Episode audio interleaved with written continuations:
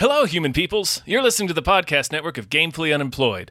Support us and gain access to great exclusive podcasts like Fox Mulder is a Maniac, Tom and Jeff Watch Batman, Star Trek The Next Futurama, and our latest show, Spiel Boys, head over to patreon.com slash gamefully unemployed. We do game streaming, movie nights with our patrons every Friday night, and you can even commission your own podcast about anything you want. Literally anything, within reason, and we have to do it.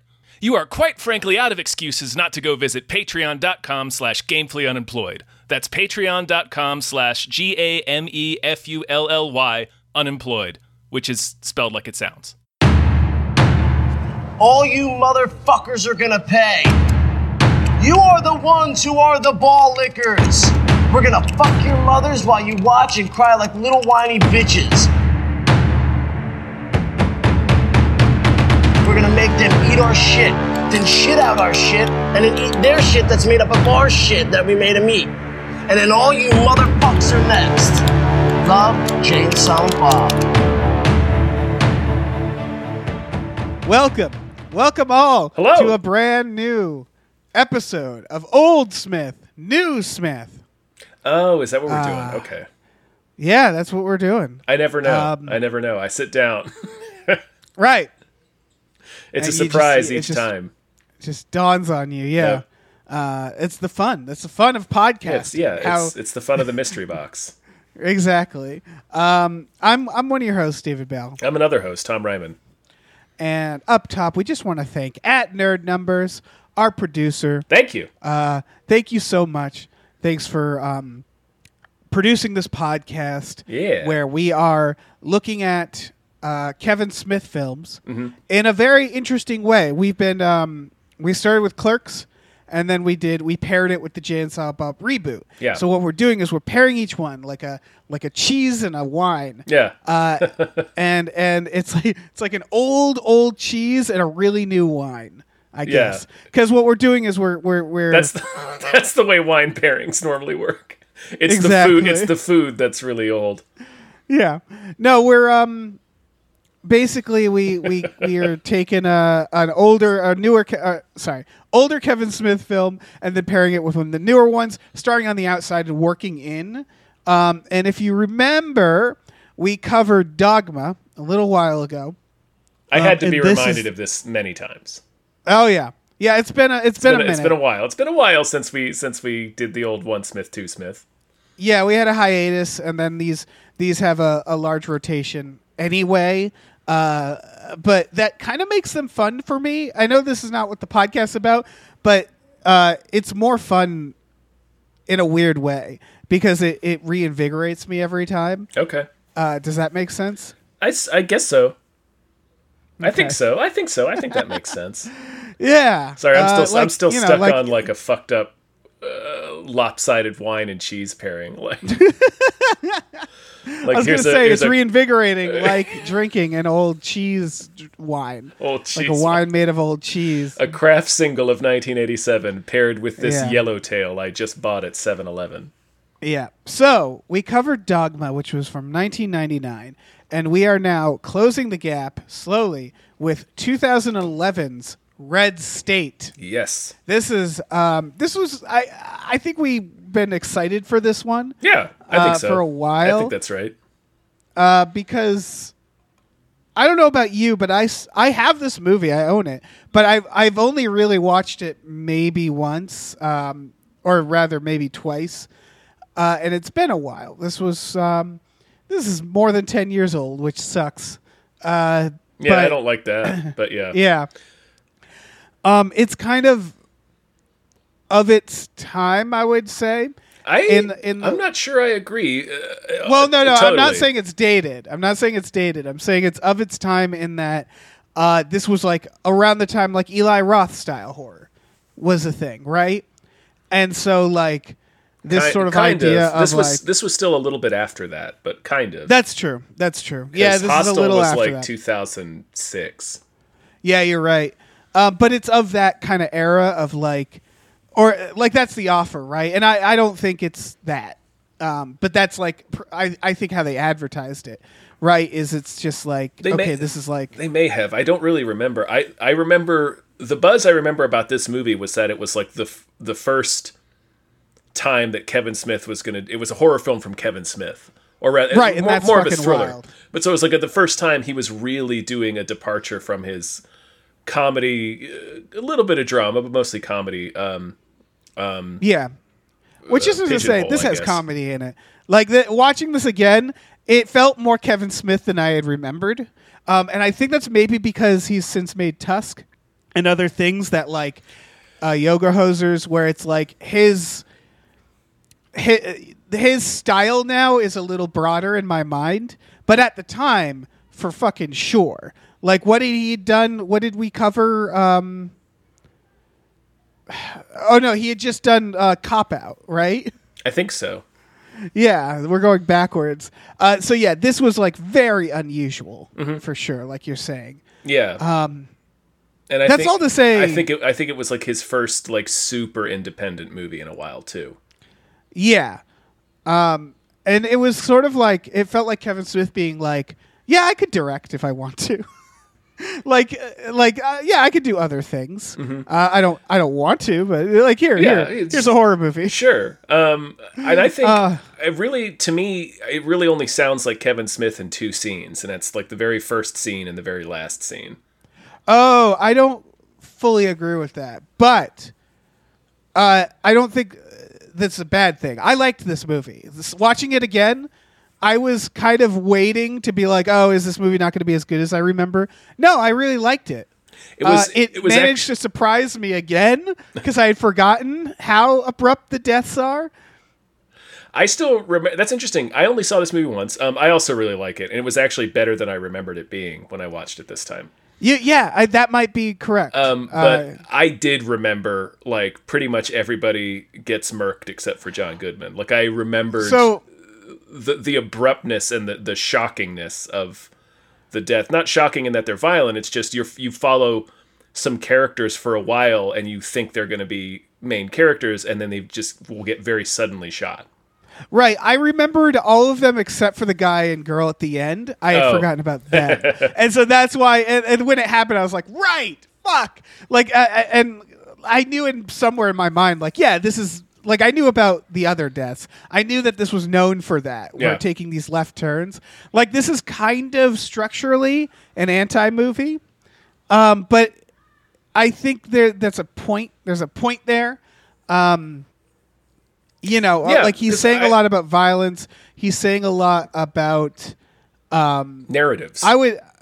specific About what? about narratives Oh, yeah. specifically narratives and situations like these because it's very obviously a, a parallel to like ruby ridge or waco um, Yes. so it's a lot about that and it's about it's like media narratives but also like the narratives that we sort of invent for ourselves in day-to-day lives to like protect ourselves as being the good guys and otherize other groups as as being the bad guys because we, we Right. get like three of those perspectives, right? We start with the teens, who are your typical uh, Kevin Smith idiot teen characters, who all they care about is just going out and meeting up with this woman for some random sex.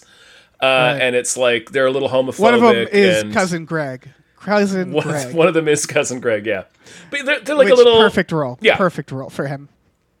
They're a little homophobic, little- but they're not like totally. So like, and then Well, obviously, yeah. they get trapped by the the church and the church has their viewpoint where like everybody that's not following any other law other than what it says is the, in the bible is like totally crazy to them. It doesn't make any sense.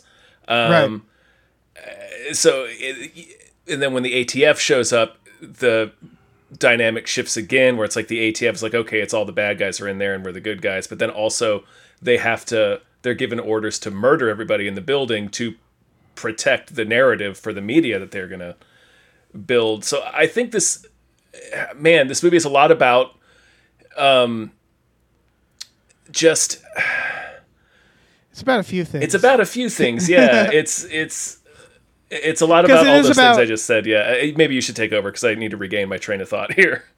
Yeah, sure. I mean, it's kind of about dogma, which we'll get to. And It how is, they yeah, to an extent, Because it's yeah. about what people do when they believe. Yeah. Because the government is no different. Um, but it's it's so right, he follows an order that seen- he knows is morally wrong, but he does it because he believes in the chain of command. He believes in protecting the integrity of government institutions, et cetera, et cetera. Yeah, this movie. So for people who haven't seen it, I'll just say right away, uh, it's it's a big old trigger warning in that the premise of the film. So it's very 2011 in a, in another way, which is that it's a I don't want to call it naive, but it's It like oh right, naive. Westboro, right. It is because it's it's the idea is what if the Westboro Baptist Church had guns and was actually killing people, and it's like and it's very funny because it's about like right wing. Ultra conservative and, Ultra- and religious Yeah. terrorism, and it's just like, oh yeah, this is just something that exists now. Right. Um, is. That's yeah. That's the thing that's the most dated about it because it's treating this belief system like ultra right wing, super white supremacist, Fringe. homophobic. Yes, it's treating it as fringe, and this is mainstream now. Yes. Uh, 12 It's also very naively I, I I mean I like the scene, but the agents at the end is is like they I don't the the US is not good with white supremacists or uh, No. Christian That was- or anything with light skin terrorism. it was they a- don't treat it the same way. It was a weird. It was weirdly like almost an Aaron Sorkin moment.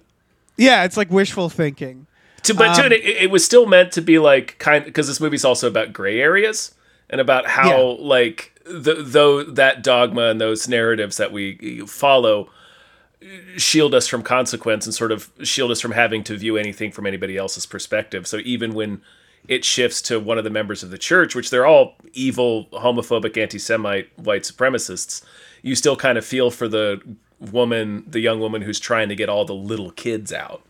Um, Right, So you and understand. So, you're able to sort of, and then and then also when she's saying the government is going to come in here and murder us all to protect their their version of the truth because they don't want any witnesses.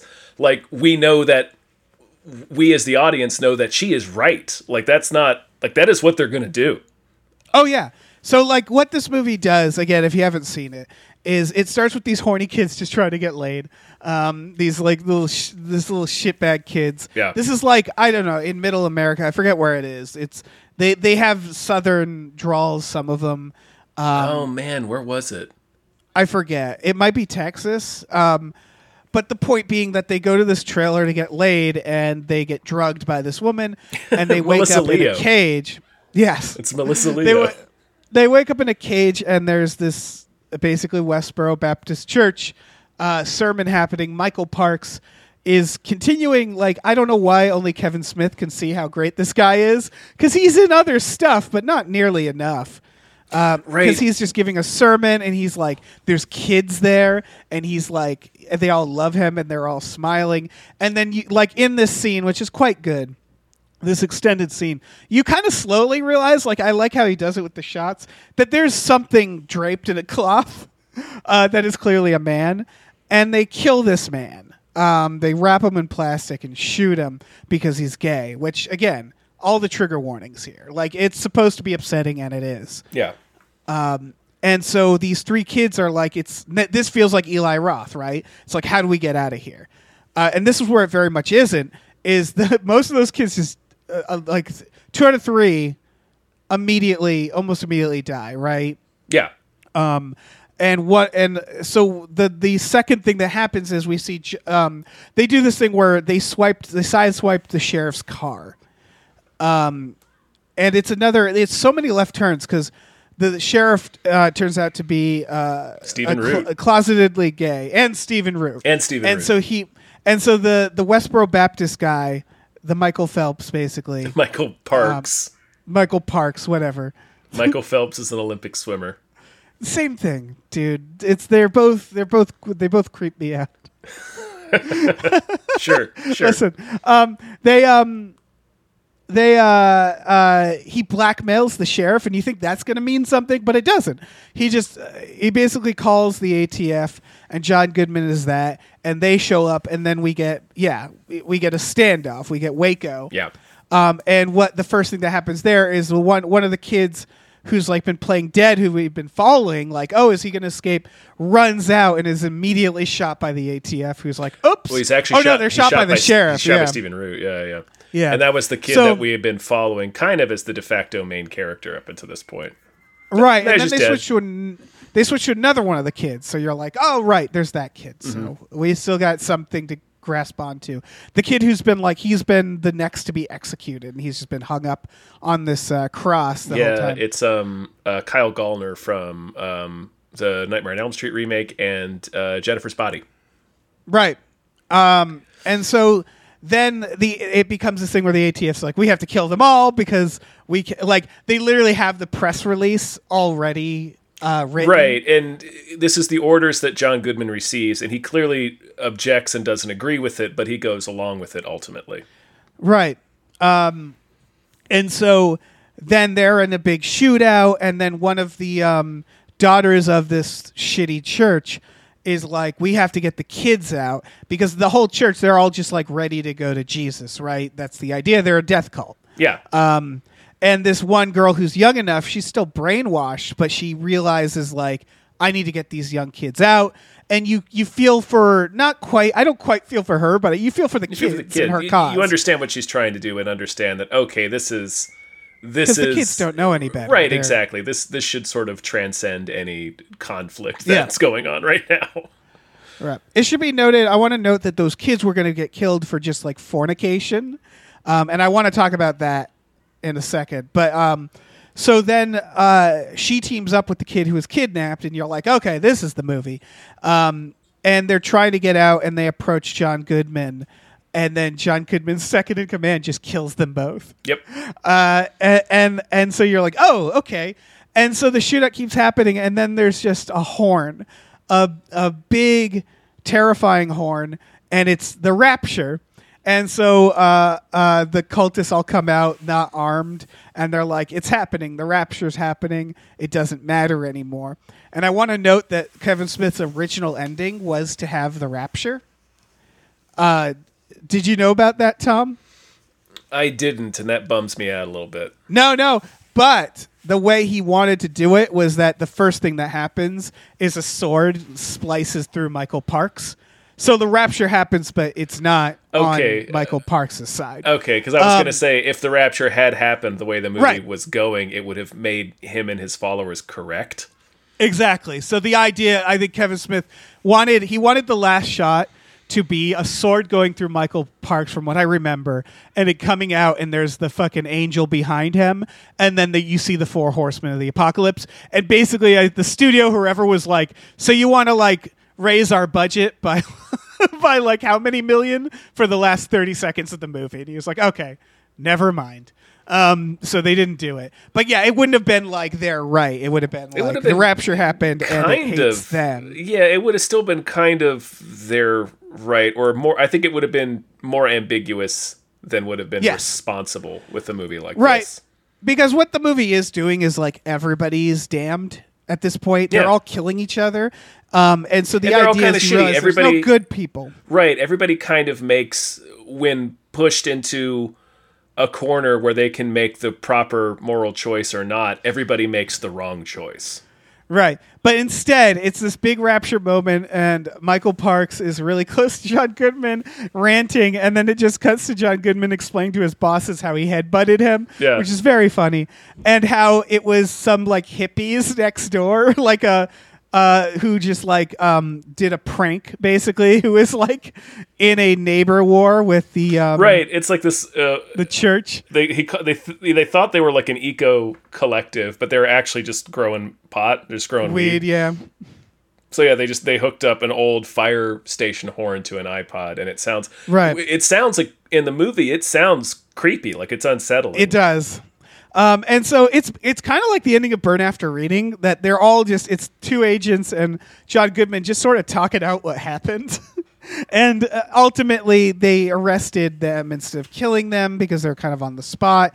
Um, and um, he's like uh, and the agents are like, "Yeah, I mean they're going away forever. Like we're not there's no trial. We can disappear these people. It's Patriot Act." right Like, because they're terrorists. is- we can throw them in jail for the rest of their life without even charging them with anything. And this is the Sorkin part where they're like, "Yeah, they're terrorists. This is how we treat terrorists." Well, and it's like, it's a- "Yeah, this is how we treat brown terrorists." But sure, it's a little Sorkin in the ways that we said, but it's also another extension of that theme of there's no good guys. Because that is a, Yeah. throwing somebody away in jail, disappearing somebody into prison for the rest of their life without charges or a trial without due process is still wrong. That's bad. Oh, yeah, that's still- real bad. it's still wrong. That's like sinister as fuck. of course. And yeah. then I do like that the agent that he's like, "Why did you order for me to kill them all then if you could do that?" And he's like, "Cuz fuck them." Yeah, like which again, uh, very unrealistic, but it was very funny to have the agents be like, "Yeah, fuck these guys. They suck." I don't think Uh, it's unrealistic because like th- Yeah, that, no, I mean, I don't think I, I. It's more of the fact that this country was founded on like uh, uh, versions of white supremacy and Christian fundamentalism, I- where it's like I can see the agents doing that. I don't think they'd be necessarily doing it to this group. Probably not this group, but the attitude um, yeah. of fuck it, let's just go in and shoot them. Like who cares about them or their? Oh, yeah, we do that all the time. We do it all the time. So it's like there's It's what we did to Bin Laden, and no, we nobody fucking Nobody, yeah, cared. but like cops do it all the time. Um, it's it's Yeah. just a thing that law enforcement does all the time. So I don't. It, Yeah. but you're right. The part that's Sorkin, the part that's hard to believe, is that they're doing this to this all white Christian nationalist cult. It's like no, they would probably never. I mean, unless it was. No, I mean, obviously it's Waco, so it's like David. That, that whole group is pretty much all white. right. Um, It's no, anyway. it's not impossible that it happens. I mean, Timothy McVeigh, the FBI actually takes white nationalism very seriously. Well, it's just the rest of the country doesn't as much. Right, right, right. Um, but Yeah. we're also it's just like this. This is like still this scorched earth method. I just don't see as likely. there's specific justification for oh fuck these people they're like fred phelps they they they hate i i don't think the atf would murder a bunch of terrorists because the terrorists are homophobic like i don't think that would ever Yeah, be their justification exactly. it would be the fucking And we they don't, don't- like these people right, and at that point, they don't even know that they killed people nope uh, when they make that order. They never So, know. Yeah, it- they actually never yeah. know. So the the they there's a character Jacob Harlow, I think, who we never see, but like the movie begins and we learn that he was a gay student at the high school where the three initial main characters go. And he was killed, and it what is heavily hinted to be a hate crime because Michael Parks' whole group is like picketing his funeral, just like Westboro Baptist Church.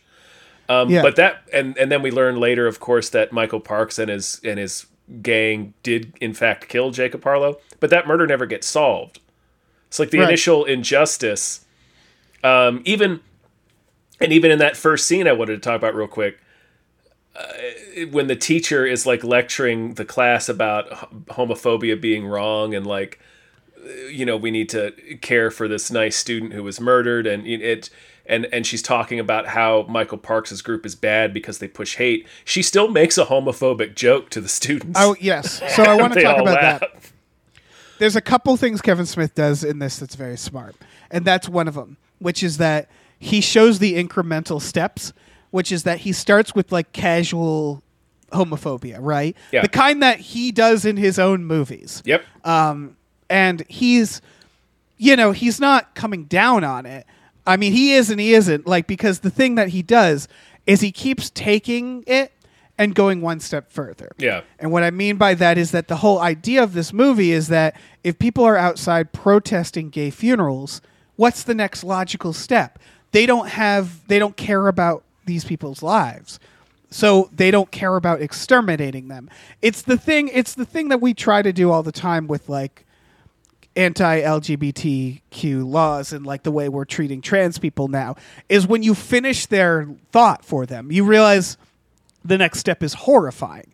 And that's what Kevin Smith is saying. He's like, well, th- these these people like what's next for them? They'll probably just fucking start killing them, right? Like that's where it goes. So he just shows all because he starts with like casual homophobia and then like really fucking uh, intense homophobia, and then all the way to just straight up killing people because of who they are.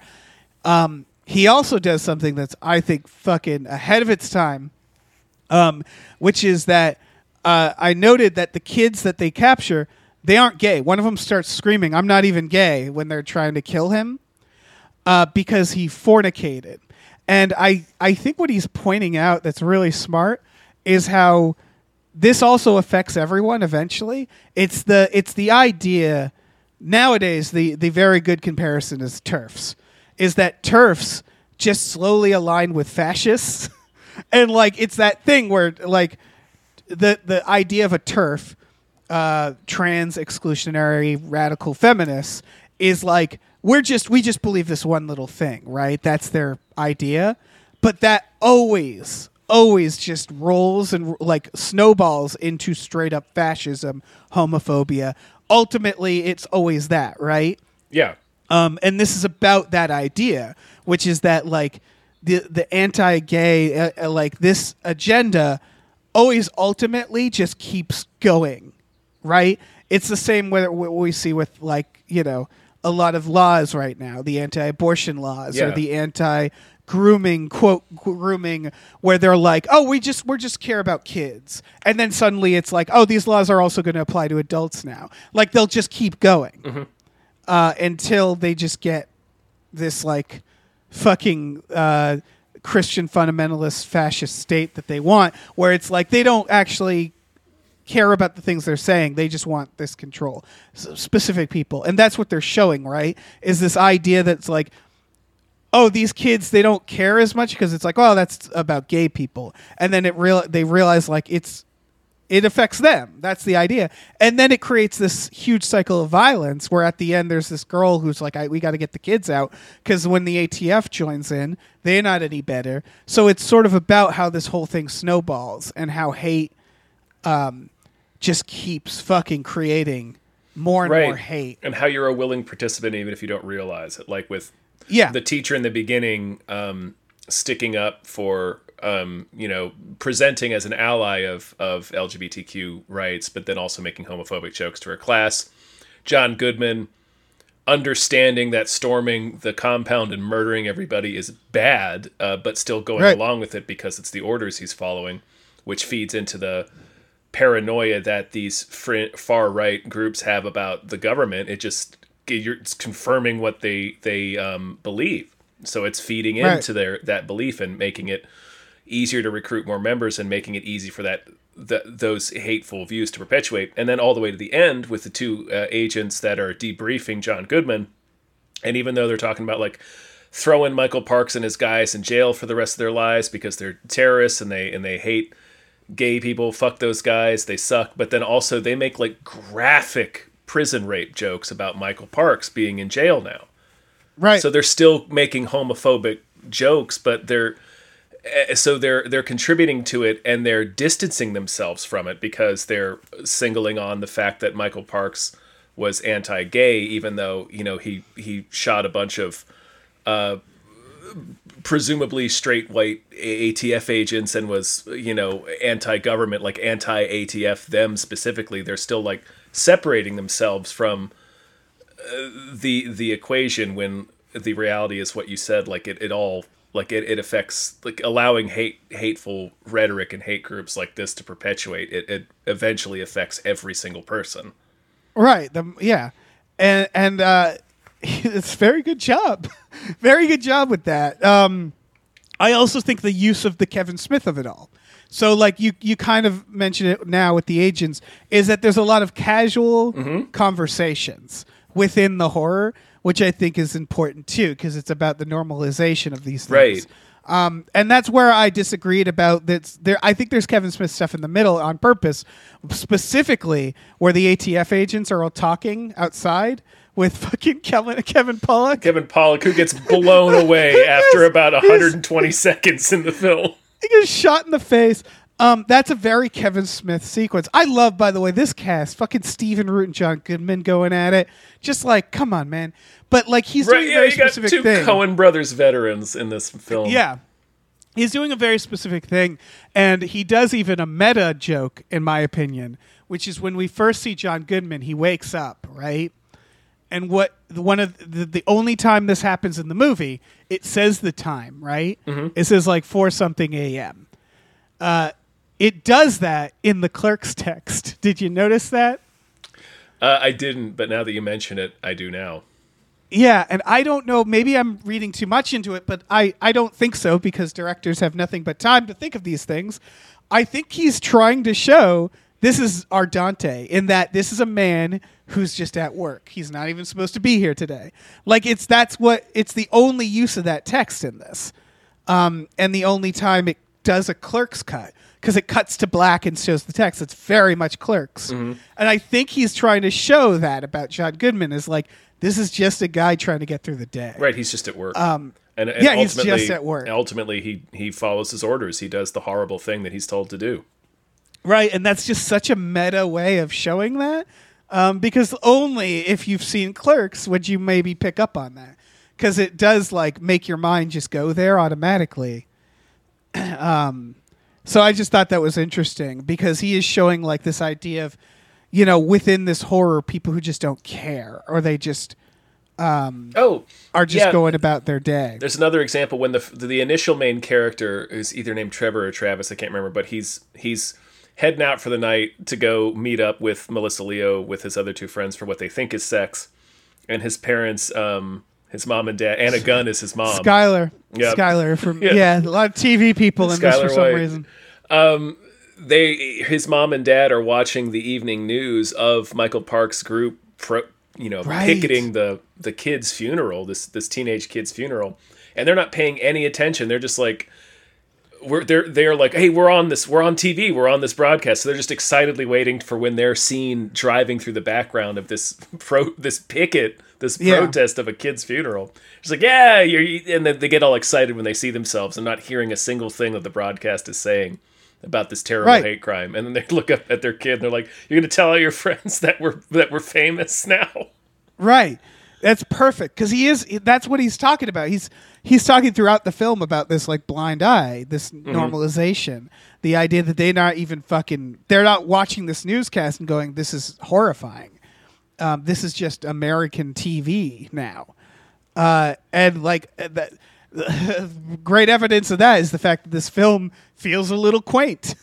yeah like it's just like fuck man um yeah like really i don't know man this is this is uh i think this is a very good movie if you can stomach it because it is So an do I. upsetting movie yeah it is it is um, Um, it's just it's- it's thematically you could upsetting. argue like Yeah, the, the, vi- yeah. the violence isn't extreme um, but it's thematically Yeah, you- upsetting yeah and you could argue like he is saying a he is saying a lot here but if you already know it and it's upsetting to you to watch then there's no point you know um and like he he directs it very well but i would say like you know a mo- movies like green room has come out since um and like i feel like those are similar ideas. Um like his his use i think he's pretty good with tension in this. Like i i, I think he did a good job. Uh, i think tusk he directed better. Well tusk is more but tusk i don't feels really more like a straight well i don't even want to say straightforward but i don't know there's there's di- uh, Tusk. I don't like Tusk as much because Tusk is a fucking bummer. That- I just think this is this is obviously his first. it is really know. it is really good though like it was I It was, is very good. like I was really, really I had forgotten again how well directed it is, um, and how surprising Yeah, that think- is for uh, Kevin. Like he's he's got a lot of frantic handheld shots that are Yeah. have the potential to be you know He moves the camera, something he never did before. yeah, and he plays around with angles like they're the entire almost not the entire but like the first chunk of Michael Parks' initial uh, sermon is shot from a low angle.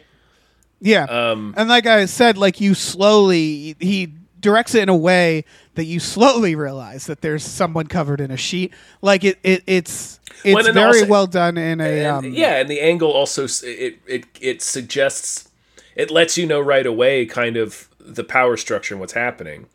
yeah. Um, Yeah, It's also the lack of music, the sort of tone in the room. I think they do a very good job at like, you know, it's fucked up because you start with this guy in a cage, but he does a very good. Like, I think the way shooting it in almost like a, uh, like a very normal like. it, it's yeah, Like it's just a normal sermon. Like if out of context, you might not know what's happening. Right. You might not see them as monsters.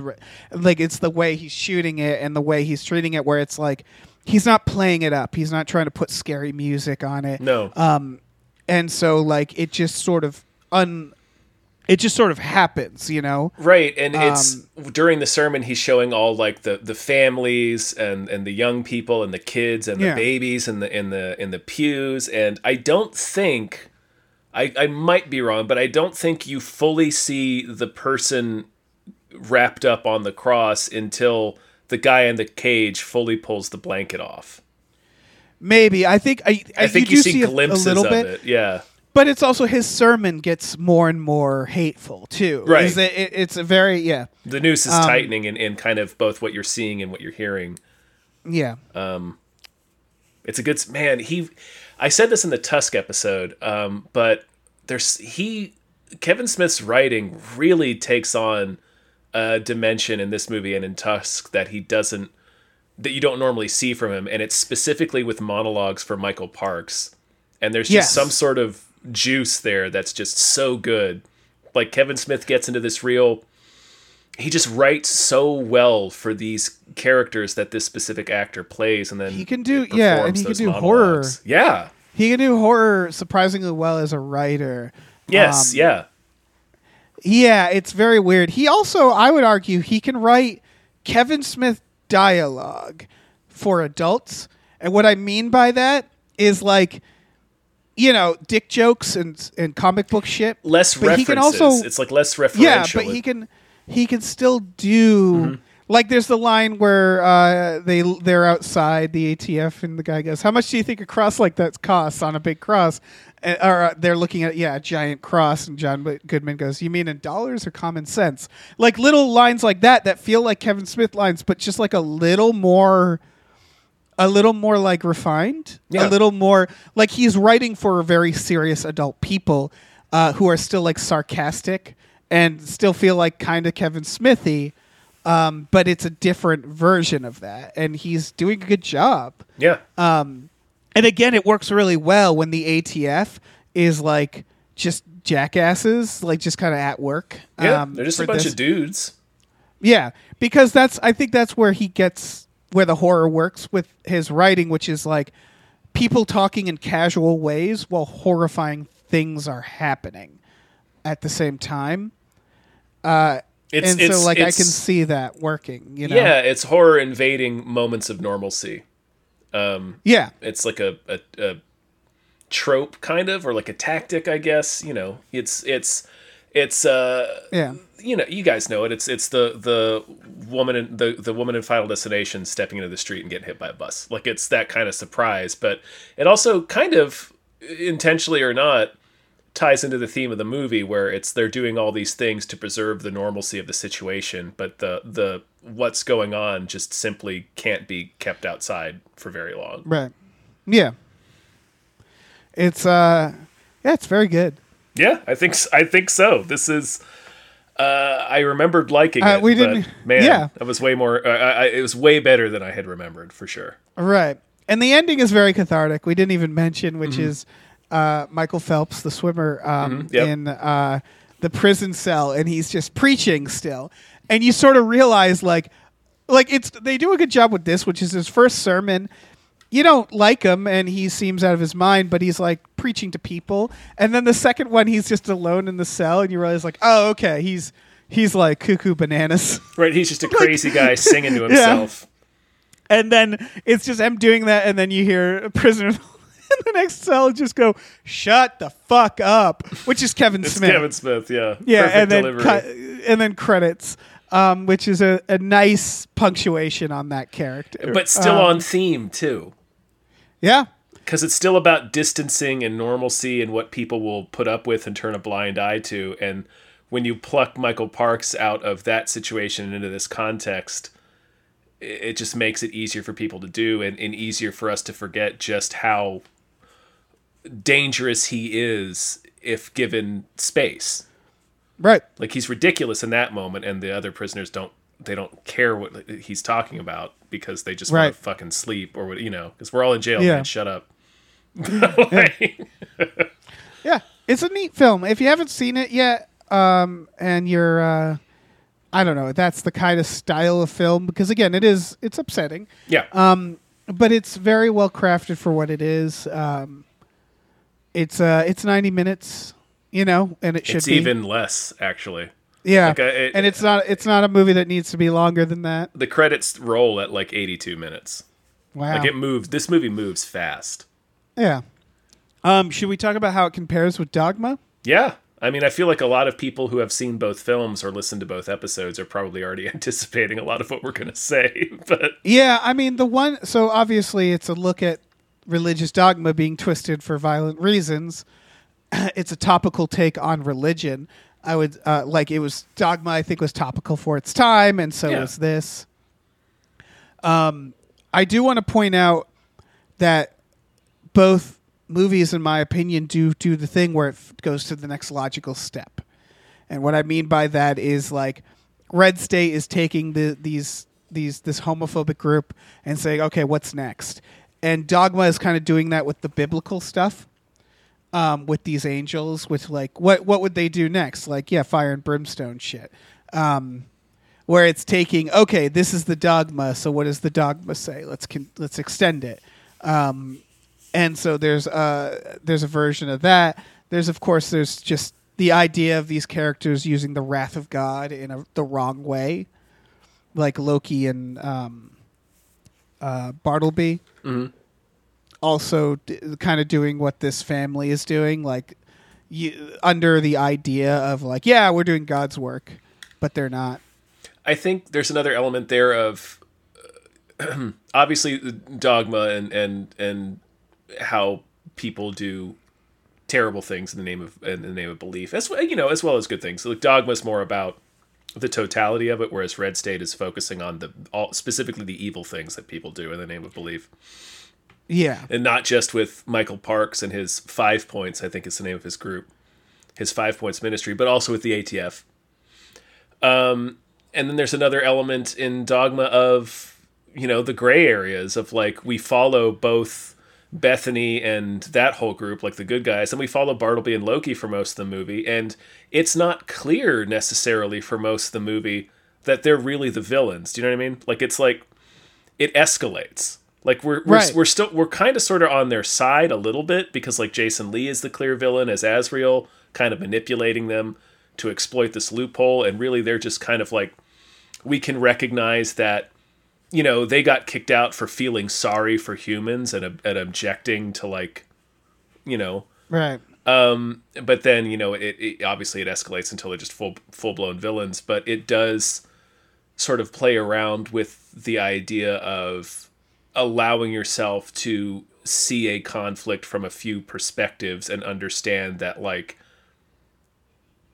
a kill 'em all or or a, a you know just just completely destroy the other side is not the right thing to do regardless of of what you how righteous you think your position is uh, if that makes Yeah. sense Yeah.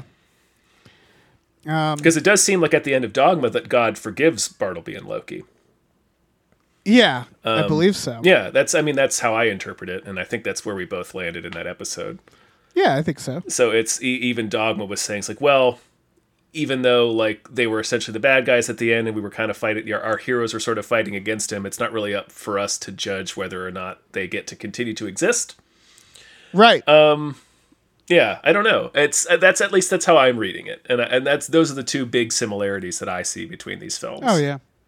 They also both have I don't know gunfights.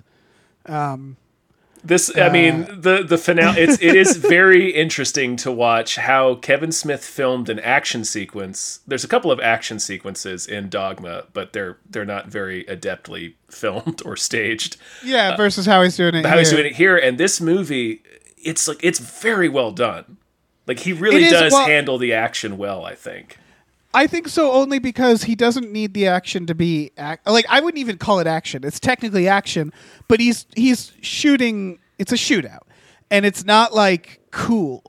no You know what I mean? It's just people getting shot at each other. So like he doesn't do anything like That's what I was saying is like I think this is well directed. I think he gets better with Tusk cuz I don't think I think he could have been a little more adventurous with this, but uh you know, it's his first non-comedy, I get first it. thriller Um, yeah Yeah. but he does it very because I do think he does it very well He does it well. He's not like doing anything that over the top. Like No. he does the their Darren Aronofsky camera a few times. Um, but I don't uh, like. That's actually kind of what I like about it is that he's not trying to be like, you know, look at me, look at what I can do. Like like again, I think um, the um, the first sermon is a good example of less is more. Right. Uh, he's and not. it's like, yeah, I'm glad. I'm glad he wasn't trying to be like Tarantino or doing no. something nuts. Yeah. Like I'm glad less was more. And I don't know if he did that because he wasn't sure or that he was very sure. Either way, it works really well. And the gunfights similarly are just kind of shot very straightforward, but they they're cut together in a very good way Mm-hmm. and it all flows and like the editing is very good in this film. yeah, it's Um, it's well done. there I, yeah i just wanted to elaborate on that in just i feel like it's not you're right in that it, it's it's it's nice i think um and also wise that he didn't set out to sort of craft any kind of like stylistic signature or fingerprint for himself you know like you can tell you're watching a tarantino movie because he does these very stylistic things Right. that are very unique to him and then you know other direct like robert rodriguez um Right. and We he- talked about yeah. this. Oh no, sorry. Yeah. Um. So like, he's not doing any of that. He's just picking very basic techniques uh, to get across like the chaos of a foot chase through this house, the chaos Yeah. of the gunfight, um, the sort of the gradual tension and terror of the sermon scene. Um, it's he's do he's he's picking very you know uh, pretty basic techniques to to shoot all of those scenes, but he's executing them very well. Yeah, not to, not to pick on Tarantino, but so this movie came out like I was still in touch with a lot of film school people, and we talked about this in recent podcasts. There was the Guy Ritchie of it all, where artful filmmaking for a while was seen as loud. making Uh, loud old- choices. Yeah. Yeah, Old Boy is another one, and these are good movies. Don't get me wrong; these are good directors. But what that created is, and this is the reason, like Tarantino often kind of bothers me, is because he won't even. He's too busy being loud that he'll miss some of the obvious decisions you should be making. Like I, I would argue some of his scenes, some of them are very good. Like obviously the opening of Inglourious Basterds, he knew not to be loud. Great there, scene. right? Yeah. But even then, at the end, I believe when she's like running away, the music is swelling. Like his his issue to me is he always like like blasts music at me in scenes where I was like, this should have been more tension Well, and the, more quiet. the the music Um, the music swelling in the way that it does with the shots that he picks, like he does the searcher's shot and then this. Yeah. It's it's. I think the purpose of that was to let you know that hey, this is a western because you wouldn't have figured it out. um, Right. But anyway, right. but, but other I generally I do agree with you that he does that a lot. Yeah, and like for me, it's uh, it's all taste, but it gets in the way for me sometimes. Where I'm like, man, this would have been a better scene if you didn't involve yourself in it. Um, Kevin Smith, and that's that's the thing is I remember this movie coming out and actually getting the arguments with film school people who like wanted it to be louder. Who is like, why didn't he do like this, this intense music for like the sermon scene? And it's like because he's fucking Because the doing the right his thing. words, like Yeah, and He knows that's- he knows his strength is his writing. So he's Right, filming the shot in a way that's focusing you on what Michael Parks is saying. Right, and historically, that's the better filmmaking tactic, right? Like this loud, that loud style, I think, is more flash in the pan. And again, the people who do it well, I love Old Boy. I'm sitting next to an Old Boy poster, but that's a very loud movie, right? Yeah. Um, uh, and so, like, it works, but uh, uh, it's not something everybody should be doing, and it, you have to use it in the right moments. And even Old Boy, I'm, sh- you know, has those quiet moments when it knows to do that. Yeah. um and so yeah that's that's all i'm saying here is that like ultimately kevin smith's directing style which is you know he's directed a lot of comedies he plants the camera uh works with this stuff. We talked about it in um in tusk as well. He does the when john goodman wakes up it's just one shot on him. Um and it's it's just very nice and quiet and simple and he lets the scene play out and he doesn't cut a lot. And it's just like um, we've kind of lost that a little bit um, and we had been losing it during this time. So it was nice to see it in this movie in 2011 where we're getting like michael bay you know? Yeah. so yeah i don't know. That's all to say that like the simplicity of the way he's directing it uh, works really well for me. Um and the, the he, like he's there's intent behind it there's it's not it's not like uncomplicated but it's definitely very straightforward in how he's shooting it and that's i think that's good Yeah, I agree. yeah um, we were talking about how they compare uh, both movies have a silent character I'm really grasping at straws. They do? Ralph Garman. Yeah. Ralph Garman doesn't Fucking- say anything. You didn't notice that? No, I didn't. It was it was intended as a joke from what I remember hearing like them on podcasts because Garman is known for doing impressions, Yes, yeah. and so Kev- uh, this is I think the first movie Kevin Smith put him in, so he was just like, "All right, no lines for you." Oh, that's Yeah, like he that's like some silent. That's thing. like Mel Brooks' silent movie, where like the only person who speaks in silent movie is a famous mime. yeah, exactly.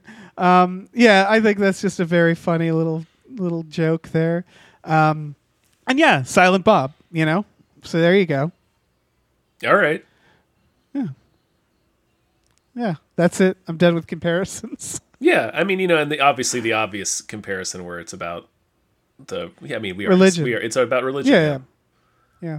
I do, man. I think this movie just expands it to include nationalism, and like I said, is more focused on the evil uh, uh, side of of dogma and in terms of religion and nationalism. Right. Um.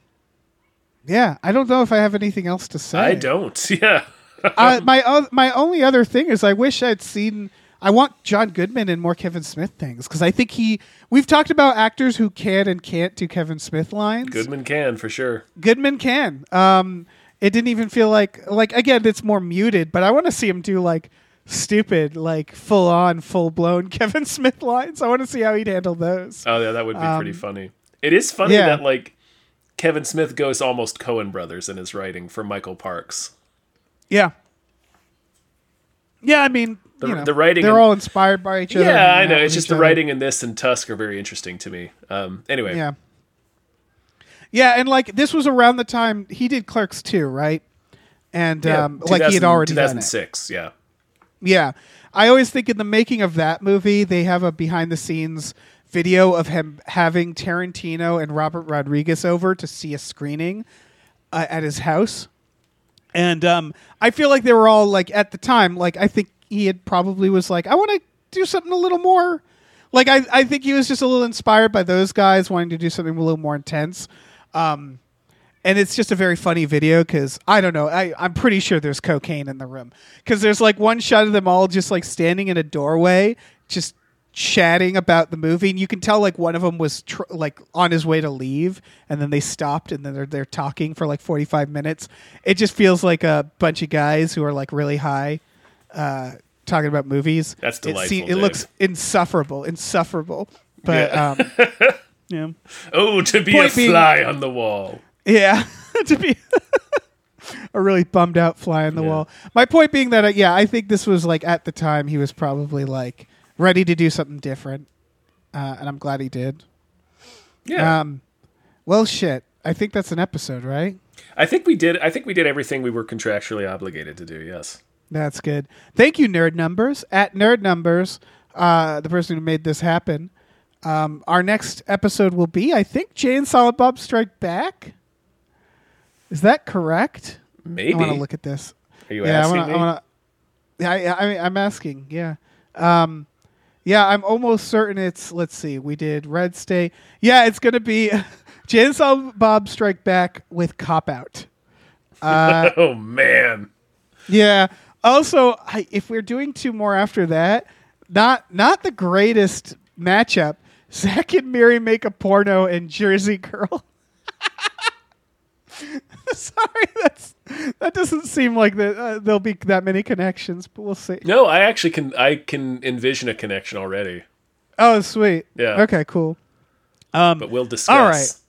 Well, this was through our Patreon. Patreon.com slash gamefully unemployed. G A M E F U L L Y unemployed.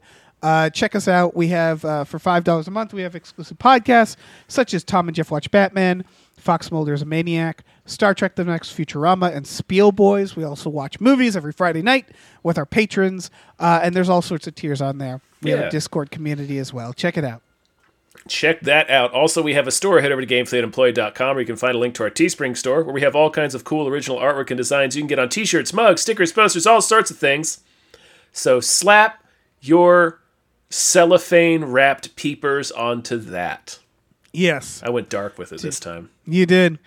Well, you know, Slap your Dark- hollowed dark out movie. Kevin Pollak peeper onto mm. that. That's something we can all celebrate. Yeah. Kevin Pollak getting Kevin Pollak shot getting in the shot face. right through the face Yeah, after no more than three minutes in the film. it's perfect. Perfect idea. they set up this r- rapport between him and Goodman. Where like, oh, okay, these are going to be the two guys. Like, we're going to follow these two guys. Nope, nope. Right. Kevin Pollak is dead. right. I actually I had that suspicion because I was like, they're not going to get Kevin Pollak for this whole movie, right? I mean, they You got John for a Goodman, for this whole movie. Yeah. Yeah, but like he's pricey. It's like, ah, no, they got him for one scene. I think Melissa Leo was nominated for her Oscar this same year, or maybe the year Damn. before. Yeah, she, she for the fighter. It was actually the Oh, year right. before. It was 2010, I believe. Wild cast. Yeah. Anyway, Huh. Bye. bye.